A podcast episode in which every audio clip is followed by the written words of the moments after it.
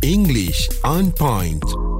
It's a new day and so it's a new topic untuk kita hari ini. Okey, kita nak belajar macam mana nak mewarnai kita punya perbualan setiap hari Ah. dengan rakan-rakan ke, dengan rakan sekerja ke. Uh, sebab ada pelbagai cara untuk kita uh, memasukkan elemen-elemen yang uh, lain sikit, out mm-hmm. of the box mm-hmm. dalam percakapan kita.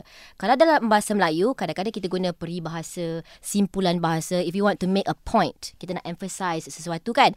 Bahasa Inggeris pun ada Okey. uh, idioms. Ya, kita Ah, ya, ingat dulu. idioms, ah. Idioms yang kita belajar pada minggu lepas. Ya. Ya, apa Jadi kill apa? Ha. Kill. Alamak nak Dah kill apa ni lupa pula Aiza. Don't kill me. two- Kill two birds with Eh, one stone. with one Yes, stone. yes. betul. Ah. Ah, so dia ada pelbagai maksud yang kita boleh aplikasi dalam Mm-hmm. kehidupan harian kita. Yep. Mm-hmm. Okey, saya nak bagi satu ni. ya. Kita mungkin boleh guna dalam uh, kehidupan kita. Uh, last straw. Hmm. Okey, Senang apa, je. Apa yang Nadia nak suruh kami buat dengan last straw tu? Uh, what do you think it means? Okey. Oh, okey. Saya buat ayat. Ah, Boleh. Hmm, Wow. Mm. Boleh? Belum faham maksud kita nak bayar dah. Okey, silakan. Boleh, Kita boleh. banyak dengan lagu Inggeris Oh, kan? okey, okey, okey, okey. okey. Ha ah. Ah, can I borrow your last straw, please? What my last straw? Yes. Sorry, this is my last straw. Betul lah kan? Kalau dah last straw, kenapa kita nak bagi? Kenapa nak borong my Tapi- straw? Saja okay. nak borak mengisi masa lapang. dalam konteks uh, last straw sebagai idiom mm-hmm. kalau kita sebagai uh, maksud literal betul lah last straw straw mm-hmm. yang terakhir yang yeah. ada pada kita Ya. Itu je tinggal satu. tiga satu Ah, ah. lagi kan tapi kalau dalam uh, maksud ko- uh, idiom uh, last straw ini sebenarnya inilah yang kali terakhir saya dah tak kuasa dah saya dah tak tahan dah cukuplah goodbye Oh, Oh. maknanya kita boleh cakap this is last straw.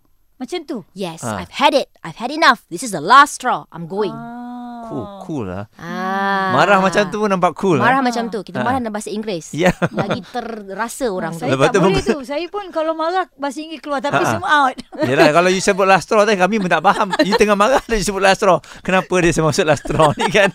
Wah, tapi itulah pentingnya Ah. idioms ya. Yeah. Ya. Sebelum bahasa ah, yang kita gunakan. Ah, ah, ah, apa apa lagi yang similar dengan masuk last straw tu kalau bahasa Melayu eh? Bahasa Melayu eh. Mm-mm. Uh, saya dah tak kuasa dah. Tak tahan dah. Mm-mm. Uh, saya dah cukup.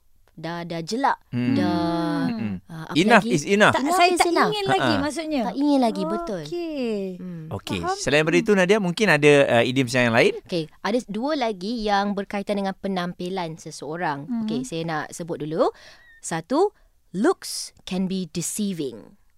Ah, Muaz rasa apa maksudnya? Looks uh, can be deceiving. Ah. Maksudnya nampak macam boleh makan. Oh, Pasal makanan ni. oh bukan. Ah, Okey, looks can be deceiving. Boleh juga kita aplikasi kepada makanan. Okey. Tapi dalam erti kata ini makanan itu mungkin nampak sedap, Mm-mm. tapi bila kita makan tak sedap. Ah. Because looks can be deceiving. Mm-mm. Hmm. Sesuatu yang indah, yang cantik, mungkin uh, orang ataupun satu bangunan ataupun makanan, tetapi bila kita mem, uh, mengenali seseorang atau makan makanan itu atau masuk dalam bangunan itu Ah. Mm-mm. tidak seindah yang kita Hmm. Oh. rasa. Ah, ni dia sama macam don't judge a book by its cover lah. Ah, ah. Boleh ke? Don't Indah judge khabar a dari book. rupa lah. Ha ah. Ah, ya betul. Ah, itu paling Dalam tepat. bahasa Melayu itulah dia punya Ya. interpretasinya. Hmm. Ha, ha. Ah, don't judge a book by its cover bermaksud okey seseorang itu mungkin nampak buruk, Hmm. mungkin nampak, nampak dia pakai selipar je, tapi sebenarnya dia seorang jutawan. Ya.